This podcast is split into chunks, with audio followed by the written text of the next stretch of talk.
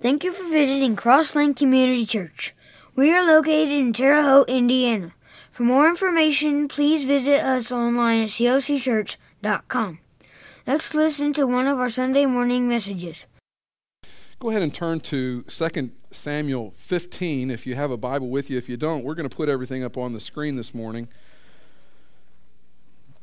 But 2 Samuel 15, we, com- we continue a little series that we started last week called All I Want for Christmas. And one of the things that, that uh, is, is common to all of us is that we will all have dreams and goals and aspirations and things that we want to see happen in our life. Um, I was just talking to somebody this morning. Uh, I was talking to Jamie, the drummer. He's a school teacher, and we were talking about um, kids that play basketball in college and how they go from high school to college and just think that they're going to be the great stars that they were in high school, and it doesn't work like that. And he said, "Yeah," he said, "I don't know how many." little kids I have come up to me at the middle school and tell me, you know, he says, I'll be talking to them about their grades, and their response is, I don't have to make good grades because I'm going to be a professional basketball player you know, and, and how many of them, he, and I loved his response. He said, What I always tell those kids is, do you realize that the people over in Rockville have no idea who you are? If they don't know who you are in Rockville, you're probably not going to be a big deal to the rest of the world. You know, I don't want to shatter your dreams, but let's be realistic that, you know, millions and millions of kids want to be professional basketball players when they grow up. Well, that's true for all of us. We grow up with these dreams and aspirations, um, but as life happens, you know, life kind of kicks you in the teeth a little bit, reminds you that you're not all that.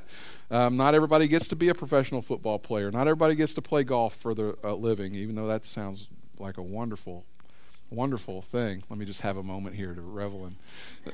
Um, you know, you, you, grow up and your moms and dads have aspirations for you to be a doctor or a lawyer, and then you go to school and you realize the aspirations may be there, but the grades are not. And so uh, the dreams kind of die hard and then you readjust and you have some other dreams. And sometimes those dreams aren't even so outlandish and crazy and out there. I mean you know little girls think to themselves well I, surely i'll be married by the time i'm 30 really?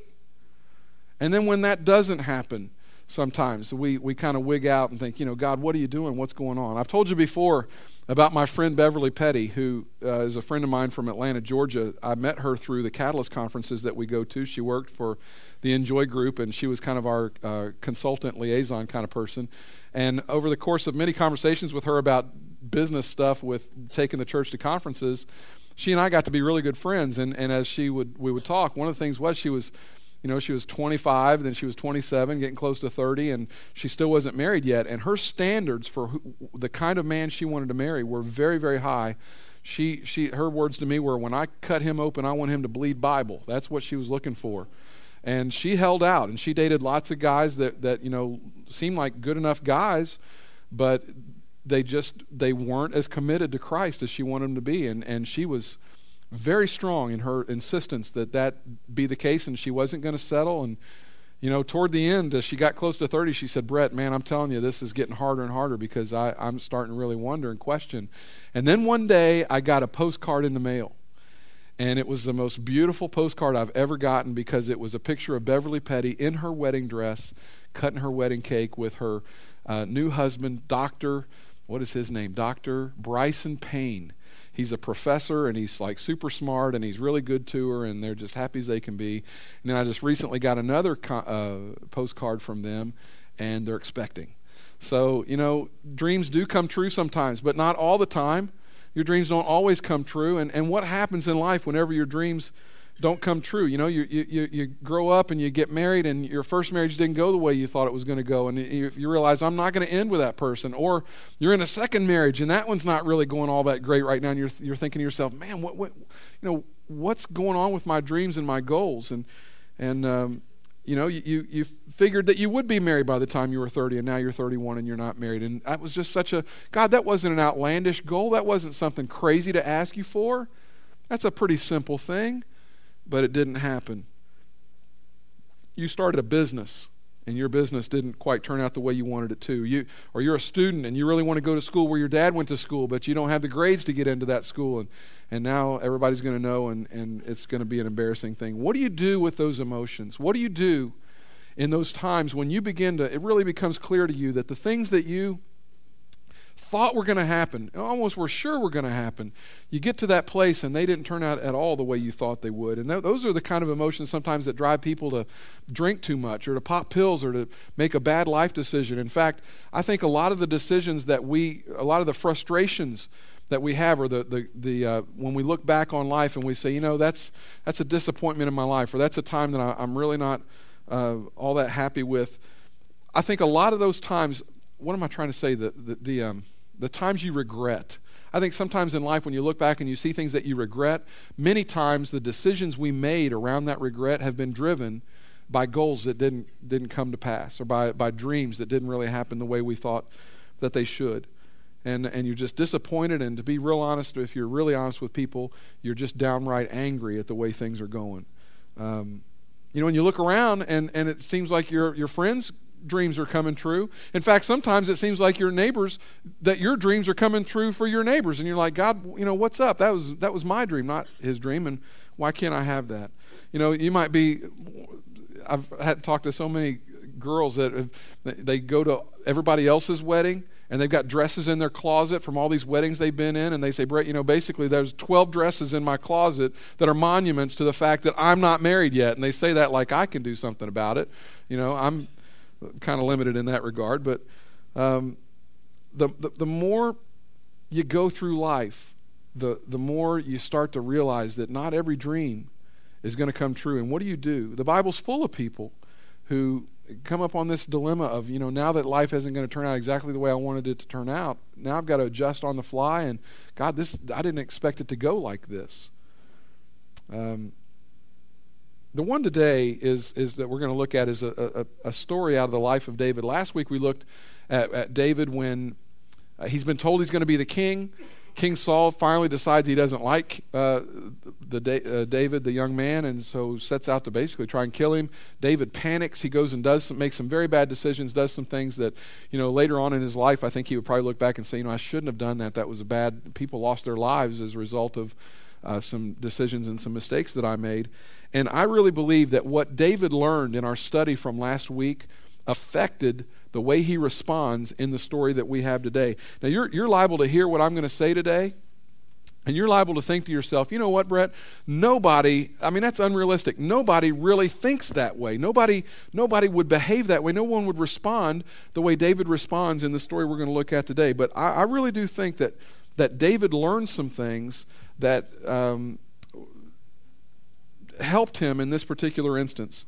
Um, you know, in the past, he'd made some decisions and it complicated an already complicated situation. It, it, it, was a dark spot on his life, what we looked at last week. And he's, I think really what he's out to do this time is to not do that again. And uh, you have to give him some applause for that. Um, in this story, we find David a wiser, older man. And he's facing circumstances that are, you know, really, if you can think that circumstances are far worse than somebody wanting to kill you. Um, he's kind of got that same thing going on uh, in this particular story this morning. But, but again, he's, you're going to see him in this place where the dreams that he had, maybe for his sons and for his family, it comes very clear to him that those things are not going to come true, and we see him respond. 2 Samuel 15, this is a man in David that is a natural born leader. He's a very magnetic person, he's a handsome man. People are drawn to David, people want to follow David. He's a good leader and um, life is good for him. He's got you know several wives. He's got lots of possessions. A lot of things going on for David. You would look at David and you'd say, "Man, um, life turned out pretty good for him." And by this time, in the sto- in what we're going to look at today, his kids have grown up and they are basically young adults. But unbeknownst to him, he has some turmoil that's brewing in his family, and he does not know about the turmoil that's going on. See, here's the problem. He has a, a firstborn son whose name is Amnon. And Amnon has this real problem. Amnon is attracted to his half sister. Yeah, that's a problem. See, that's not good today. And you know, sometimes people think, well, in biblical times they let that kind of stuff happen, didn't they? No, that, that really wasn't even real all that good in biblical times. Um, to fall in love with your half sister, that, that that's not going to go very well. And so he insists, and her name is Tamar. He insists that he wants to have a relationship with Tamar. And so uh, to do this, he, you know, he's the king's son, so he's got pretty nice pad and, and he's got people that take care of him and, and people all around. But he pretends to be sick, and he sends all of his people home. Everybody wants everybody away from him and, and out of his particular place in the palace or wherever it was that he stayed. And uh, he wants everybody to be gone. And then he feigns that he's sick and asks Tamar if she would prepare a meal and bring it to him, which she uh, agrees to do. She brings the meal to him, and when she does that, he rapes her. And yeah, I mean, it's like you got a strange way of showing that you love somebody, but but that's what he does. And then once he does that, the Bible says he despises her. He he really just gets to a place where he can't even stand the thought of her or can't stand to look at her. And so he tells the servants to to throw Tamar out of the palace. They're, they're, she's not going to be there anymore. She begs Amnon, please don't do this. This is going to disgrace me. It's going to disgrace you. Don't. Maybe we can talk to the king and he could give me to you as a wife. And, and uh, it's just not a good thing at all. Um, he says, I don't ever want to see her again. Get her away from me. Just take her as far away from me as you can. She just, I don't want to have anything to do with her. Word of this gets back to David.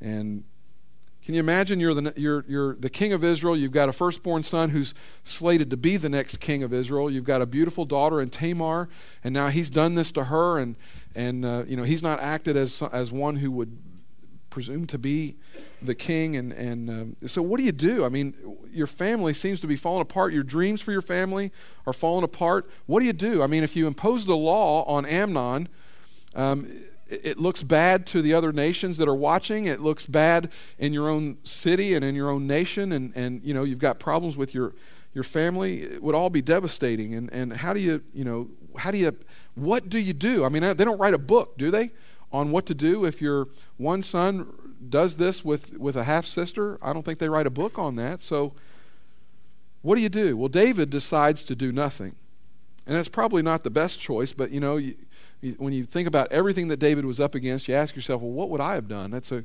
that's a really good question to ponder. But David decides to do nothing. Amnon has a, a, a younger brother named Absalom. And this story that we're going to look at today really is about David and Absalom. And here's what Absalom does. When he realizes that, uh, that David is not going to do anything, he begins to look after Tamar. He takes Tamar into his house and he looks after uh, her. And uh, of all of David's children, probably Absalom is the one that was most like David. Very handsome, uh, a natural born leader, someone that people would want to follow. He was magnetic, people liked him. And um, people would follow Absalom simply because he was Absalom. Well, Absalom decides that if David is not going to do anything about what Amnon did to Tamar, that he will do it himself. And so he waits. He doesn't say anything for two years, and he waits for two years, and then he throws this huge party throws a great big huge party. Everybody's invited, invites all of his uh, family and friends and brothers and sisters. Um, he's going to have this great big banquet. And at the last minute, David sends word that he is not going to be able to, to make it to the banquet. So he's a, he's a cancellation at the last minute. Well, at some point in the festivities of that evening, uh, Absalom waits until he's close to Amnon. And when he gets close enough to Amnon, he murders him in front of everybody. Everybody sees this happen, and it's done in an effort to avenge what he had done to Tamar. Well, when people see this, um, they, you know, two years has passed. They think that there's not a problem there. They think that Absalom is out to overthrow the government or to do something crazy like that. So they all flee, they scatter, and that wasn't Absalom's intent at all. His intent was purely to avenge what had happened to his sister Tamar. So Immediately, he has to leave the country. He runs to a, another country called Geshur, which would be modern day Syria. Um, if you're familiar with a map in the Middle East, it's, it's Syria. Word of this horrible event gets back to David. Uh, he begins to hear what Absalom has done to Amnon. And now, not only have you lost your firstborn son, not only has he acted poorly and really disgraced himself and the family, and, and now you've got Absalom who uh, has tried to avenge this terrible thing that's happened to Tamar, and he's killed the firstborn son. He's had to leave the country. It's just not going good at all for David. You know, do you, do you arrest your son? Do you. Um, the dilemma just seems to be too complex for David, and again, he does nothing. Three years go by, and Am, uh, uh, um, Absalom is, I wanted to call him Ambisal. Why do I want to call him Ambisal? it's crazy. David is missing. That's why I hesitate. I'm like, no, you can't call him Ambisal. That's not right. David's missing his son Absalom, and Absalom is missing David. Three years go by, there's no contact. And I just would caution you right here. I realize that life circumstances sometimes make this very, very difficult, and sometimes there's nothing you can do. But I, just I made a little note. This is a note to fathers. I want you to notice that that there's there's an absence here, and there's a son that's longing for his dad, and he misses his dad, and he needs his dad, and his dad's not there. And you see some of the things that Absalom does later. Dads, you're huge. It's just that's really what I'm trying to say.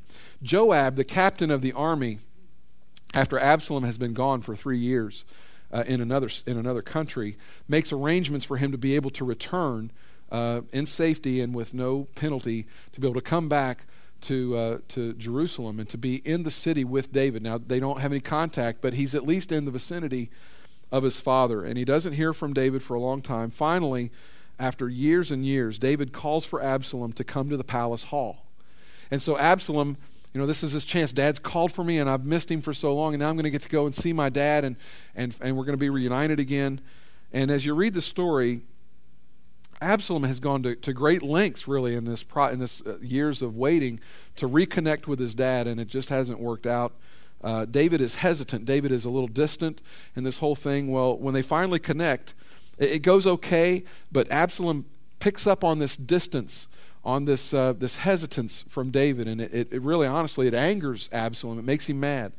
And, um, you know, he's waited all this time, and when they finally see each other, he just does not get the response from, from his, his father that he really had hoped and wanted. And so the story picks up four years after that event. During that four years, Absalom has set himself up at the city gate, and he has kind of set himself up as a judge or an advisor, and he's really endeared himself to the people uh, in the city. Um, like I said, he's a natural born leader and he's very magnetic, and people want to be around him and they, they, they like, Absalom is a naturally likable man.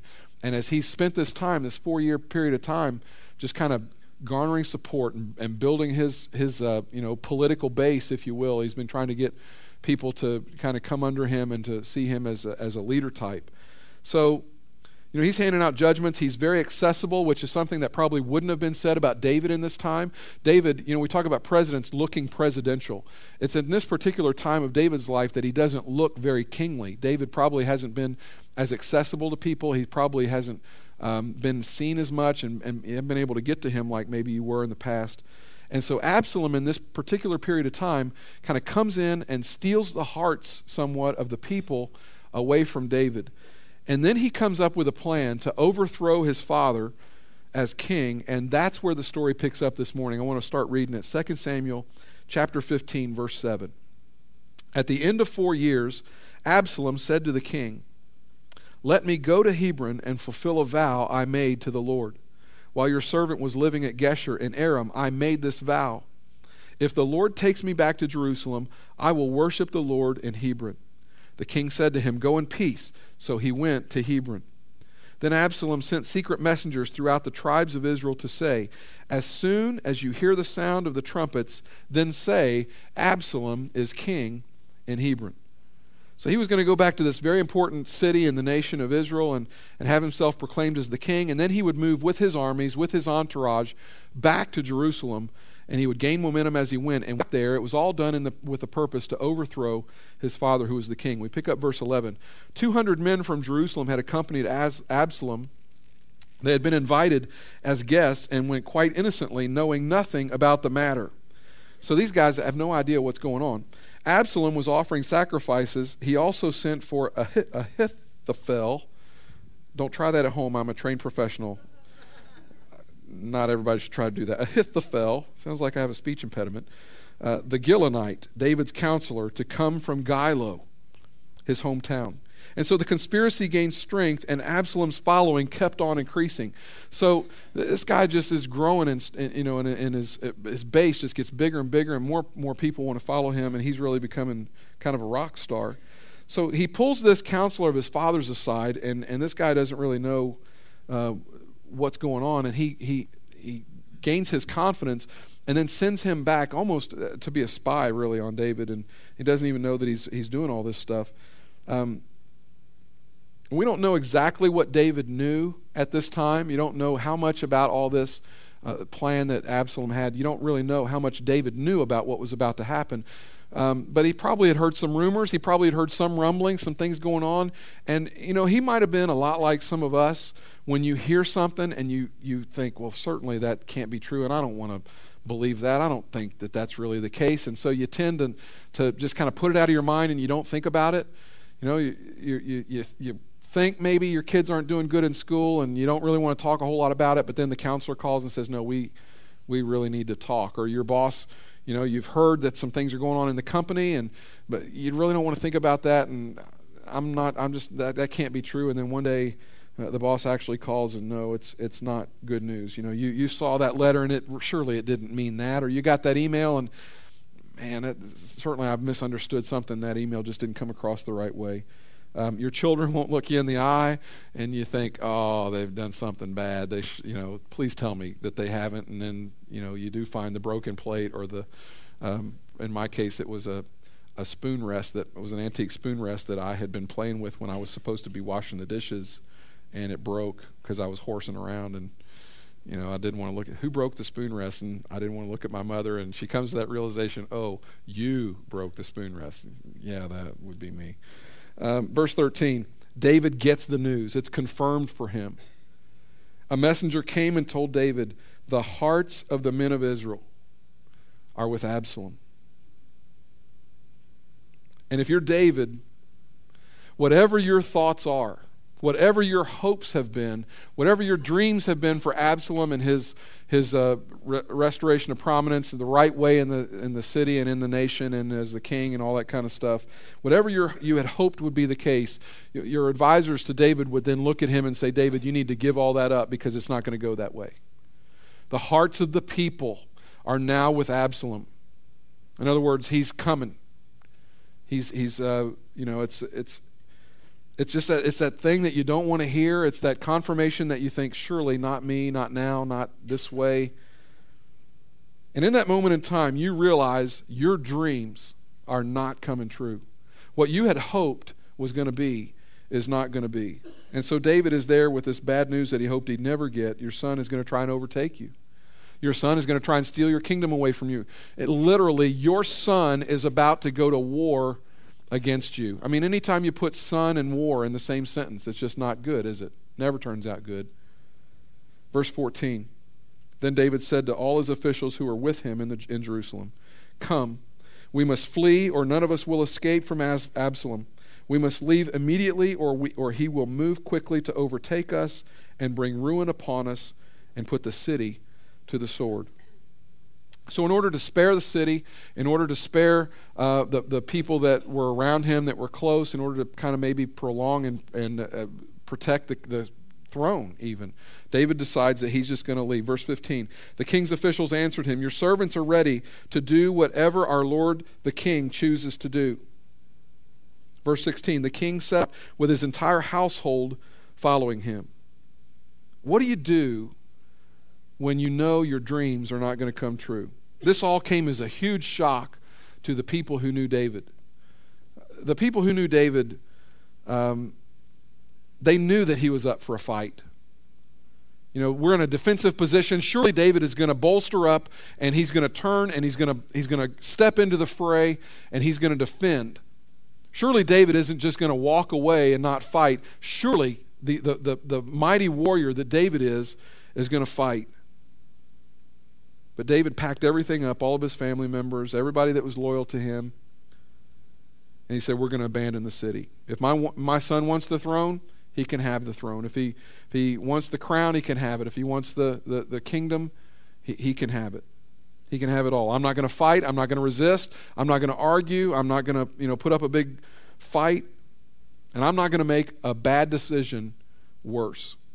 I already did that once, and I tried to manipulate God, and it didn't turn out very well. And so I'm not going to do that again. And David finds himself in a position that, you know, we hope that we never find ourselves in. He's in a lose-lose situation. If he goes to war with his son, he's he's at war with his son. If he kills his son, then, you know, that's not good. If if he loses to his son, that's not good. There's no good way for this to turn out for the king. And it's his son and it's a war. Verse 23 The whole countryside wept aloud as all the people passed by. The king also crossed the Kidron Valley, and all the people moved on toward the desert. Can you imagine? There's no, there's no real battle. There's, no, there's nothing happening that's making these people leave. It's just David leading his people out in peace, and they're, they're going out through the Kidron Valley, and, and there's, there's no enemy at the gate. There's, there's, you know, there's not an army station there. It's nothing like that. It's just the king vacating his palace and his crown, and everybody that he can take with him, he's taken with him in order to save him. And then we get this interesting detail. It's insight into what's going on uh, around David and, and with David, and what's going on even inside David. Verse 24 Zadok, who is the high priest, he's the high ranking religious official, he's a good friend of David's. Zadok was there too and all the Levites. The Levites would have been the guys in the tabernacle that, that saw to it that, that um, everything was, was you know, all the rites and rituals went on.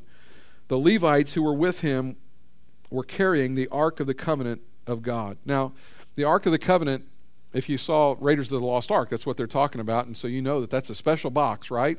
It's this big gold box. I mean, it was a there was special prescription about how this thing should be moved or carried and constructed, and what was to go inside. And there were several things inside, but one of the big things that was inside was the the stones that that Moses had brought down from Mount Sinai when he received the Ten Commandments. They had gone into the the Ark of the Covenant.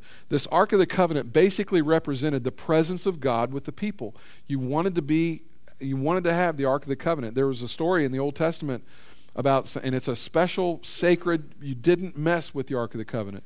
Um, one time, some guys were trying to carry it. They carried it on these sticks of acacia wood, and, and it became unstable at some point. And somebody reached out to steady it so that it wouldn't fall one time when they were trying to transport it and move it. And the moment he did that, he dropped dead. It was just, you, you didn't mess with the Ark of the Covenant. And so, this is like considered the epicenter of God's presence. Um, if you were close to that, you were close to God. It was as close to God you could get on earth was to be close to the, the Ark of the Covenant. So when Zadok heard that David was, was leaving town, he had the Levites get together and, and make sure that the Ark of the Covenant was going to go out with them. I mean, it just was unthinkable that you would leave and not take the Ark of the Covenant. You know, it was, it was Zadok thinking like a preacher. It was, it was thinking like a priest. You know, his, his whole thing is we got to make sure God goes with us. We got to we got to make sure that, that we have his protection and his presence with us. And so, you know, David is, is fleeing basically a rebel son, a bad son. And, and Zadok's thinking, we, we've at least got to have God on our side. If we've got this Ark of the Covenant, then things are going to go our way. And so we come to verse 24, the second part. They set down the ark of God, and Abiathar offered sacrifices until all the people had finished leaving the city.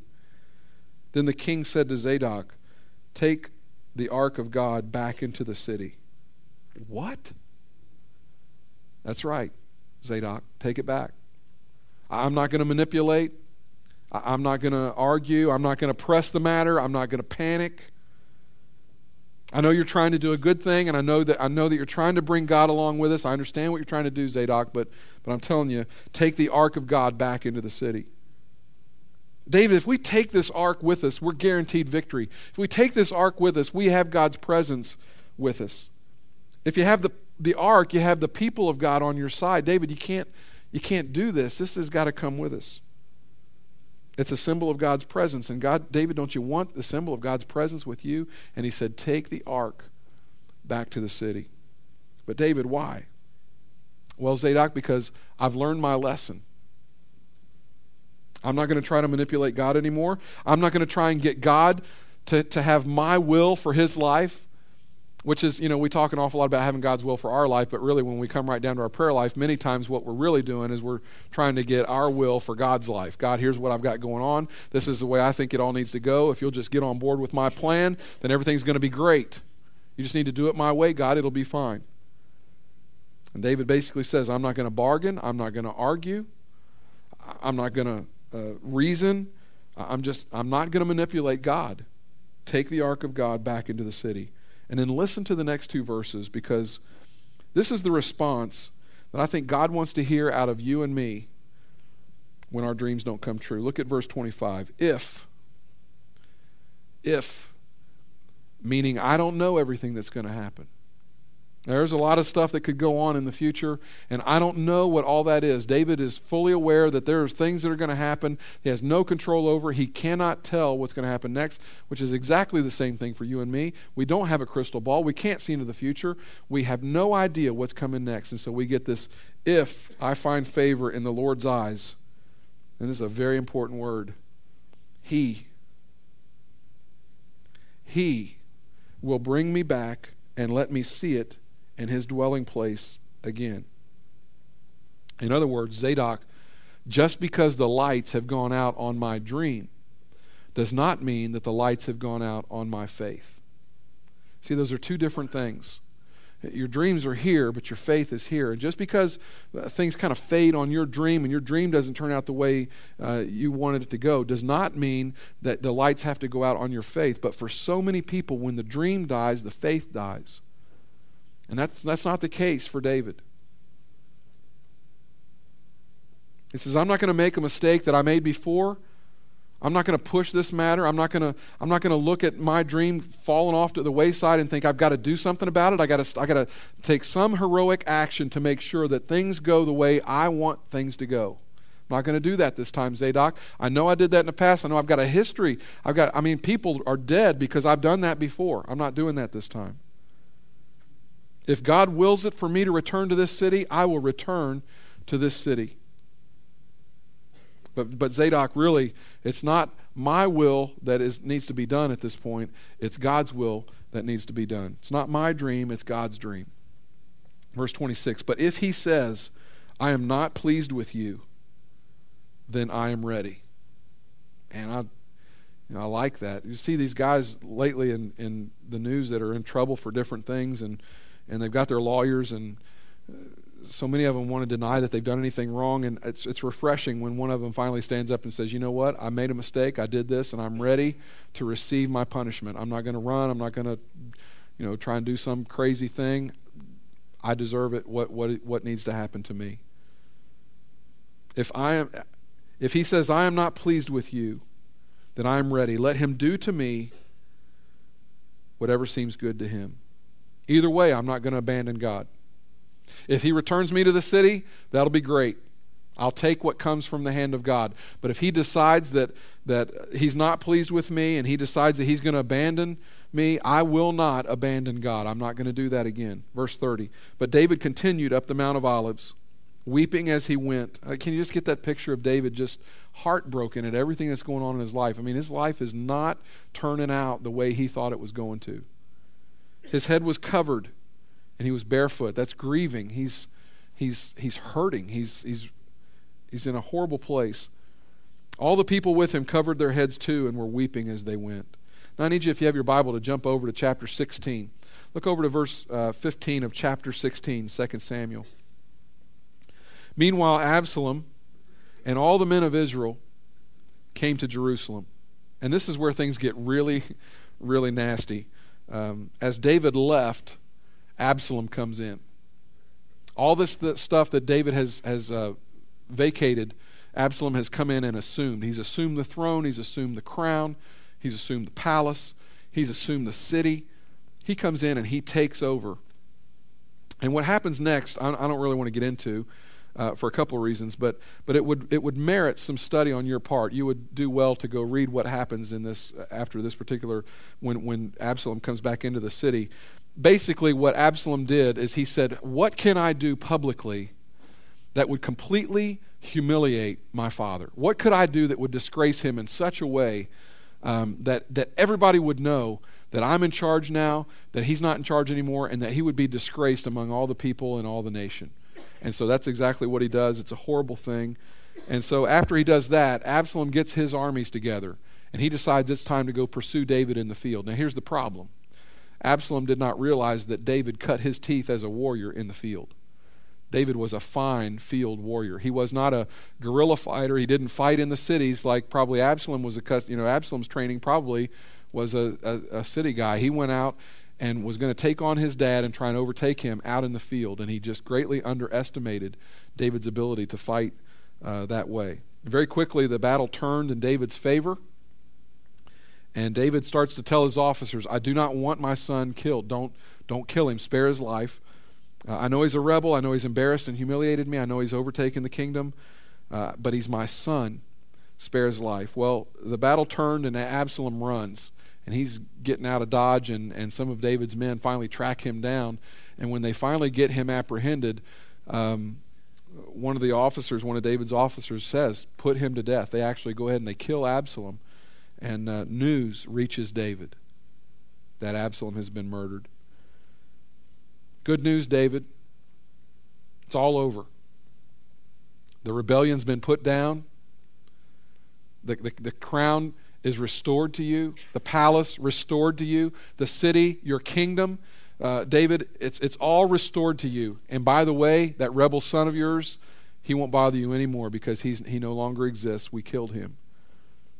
The Bible says that David's grief was so great that when the army finally returned into the city, that it looked as if they had been defeated, not that they had won. What was there to celebrate? As far as David's concerned, nothing's gone right for him.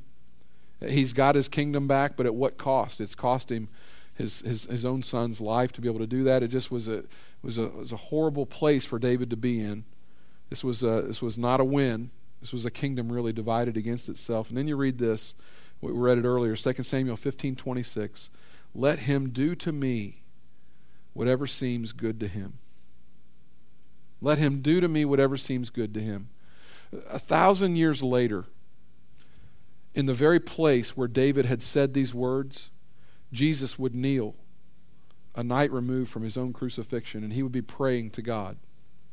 And he would be talking about uh, with God about what the plan was for his life. See, we come to this Christmas time and we see uh, the baby in the manger, and we see that baby, and it's just such a you know, we, I think we get all warm and cuddly about that, but we, we lose sight of the fact that that baby came to grow up and die for us. That's the whole reason that baby came. And that baby would grow up to be 33 years old, and on a given night, he would stand in the exact same spot where David uttered these words Let him do to me whatever seems good. That's what David said. A thousand years later, Jesus would pray, and he would say this Lord, if, if I were writing the script, I, I think I might write it differently. I don't want to really go through this. This is a, it, it, Lord, if there's any way for you to make this happen some other way, could you please make it happen that way? And then he comes behind and he basically says what David said a thousand years earlier But you do whatever seems good to you. Not my will, God, but your will. Not, not what I want, not my dreams, not what I think ought to happen, not the way it, it, that I've got it romanticized in my head. Jesus could have said, You know, God, I've got this all figured out in some way that it could end in a celebration. Nobody has to die, but not my will, your will. Whatever seems good to you. I think he says, You know, if, it, if this were up to me, I wouldn't do it this way. But this really isn't up to me, it's up to you. You know, we talk an awful lot around here about what it looks like to be spiritual and that there's a difference between looking spiritual and being spiritual. Being spiritual is watching your dreams die and still not allowing your faith to die. It's watching the lights go out on your dream and not watching the lights go out on your faith. To be able to, to come with an open hand and say, we'll take whatever. You know, this whole this whole first steps thing we've been talking about, and this sermon hasn't been in any way preached in order to get us to think about first steps again. I just want to make a point off of it. You know, even with the storms this morning, people have said, you know, what about the offering? What about the offering? You know what my response is?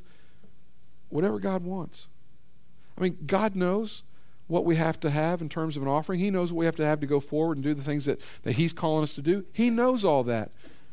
God's also in charge of snowstorms. And if He decides that one needs to hit Terre Haute, then we can handle that. We will take what God gives us. We come every day. I hope you wake up with open hands. And you're praying prayers that sound like this Lord, this is what I've kind of got mapped out for me today. This is kind of the way I'm hoping it goes today. But Lord, really, at the end of the day, what you want to happen is what I want to happen. So, you know what? On, on one of the biggest days of our year and on a day when we really expected a big crowd and lots of excitement and a huge offering and all that stuff, that's none of that's important. You know what's important is that we collectively come and we say, Lord, whatever you have for us, whatever you want to happen, that's what we want to happen. Not our will, not our way, but your way. That's the mark of a mature believer. That's the kind of person who walks with God, who walks in faith and says, Hey, I, have got a plan, and I've got a way I think that it needs to go, but I hold that real loosely in my hands because it's not my plans that ultimately are the ones that have to come to fruition. It's what God wants to happen. That's the kind of church we want to be. That's the kind of believer we want to be tomorrow when we go to work and people see us and see how we behave. They need to see people who, even when the lights go out on their dream, the light does not go out on their faith. And I pray we'd be that kind of church. Let's pray together.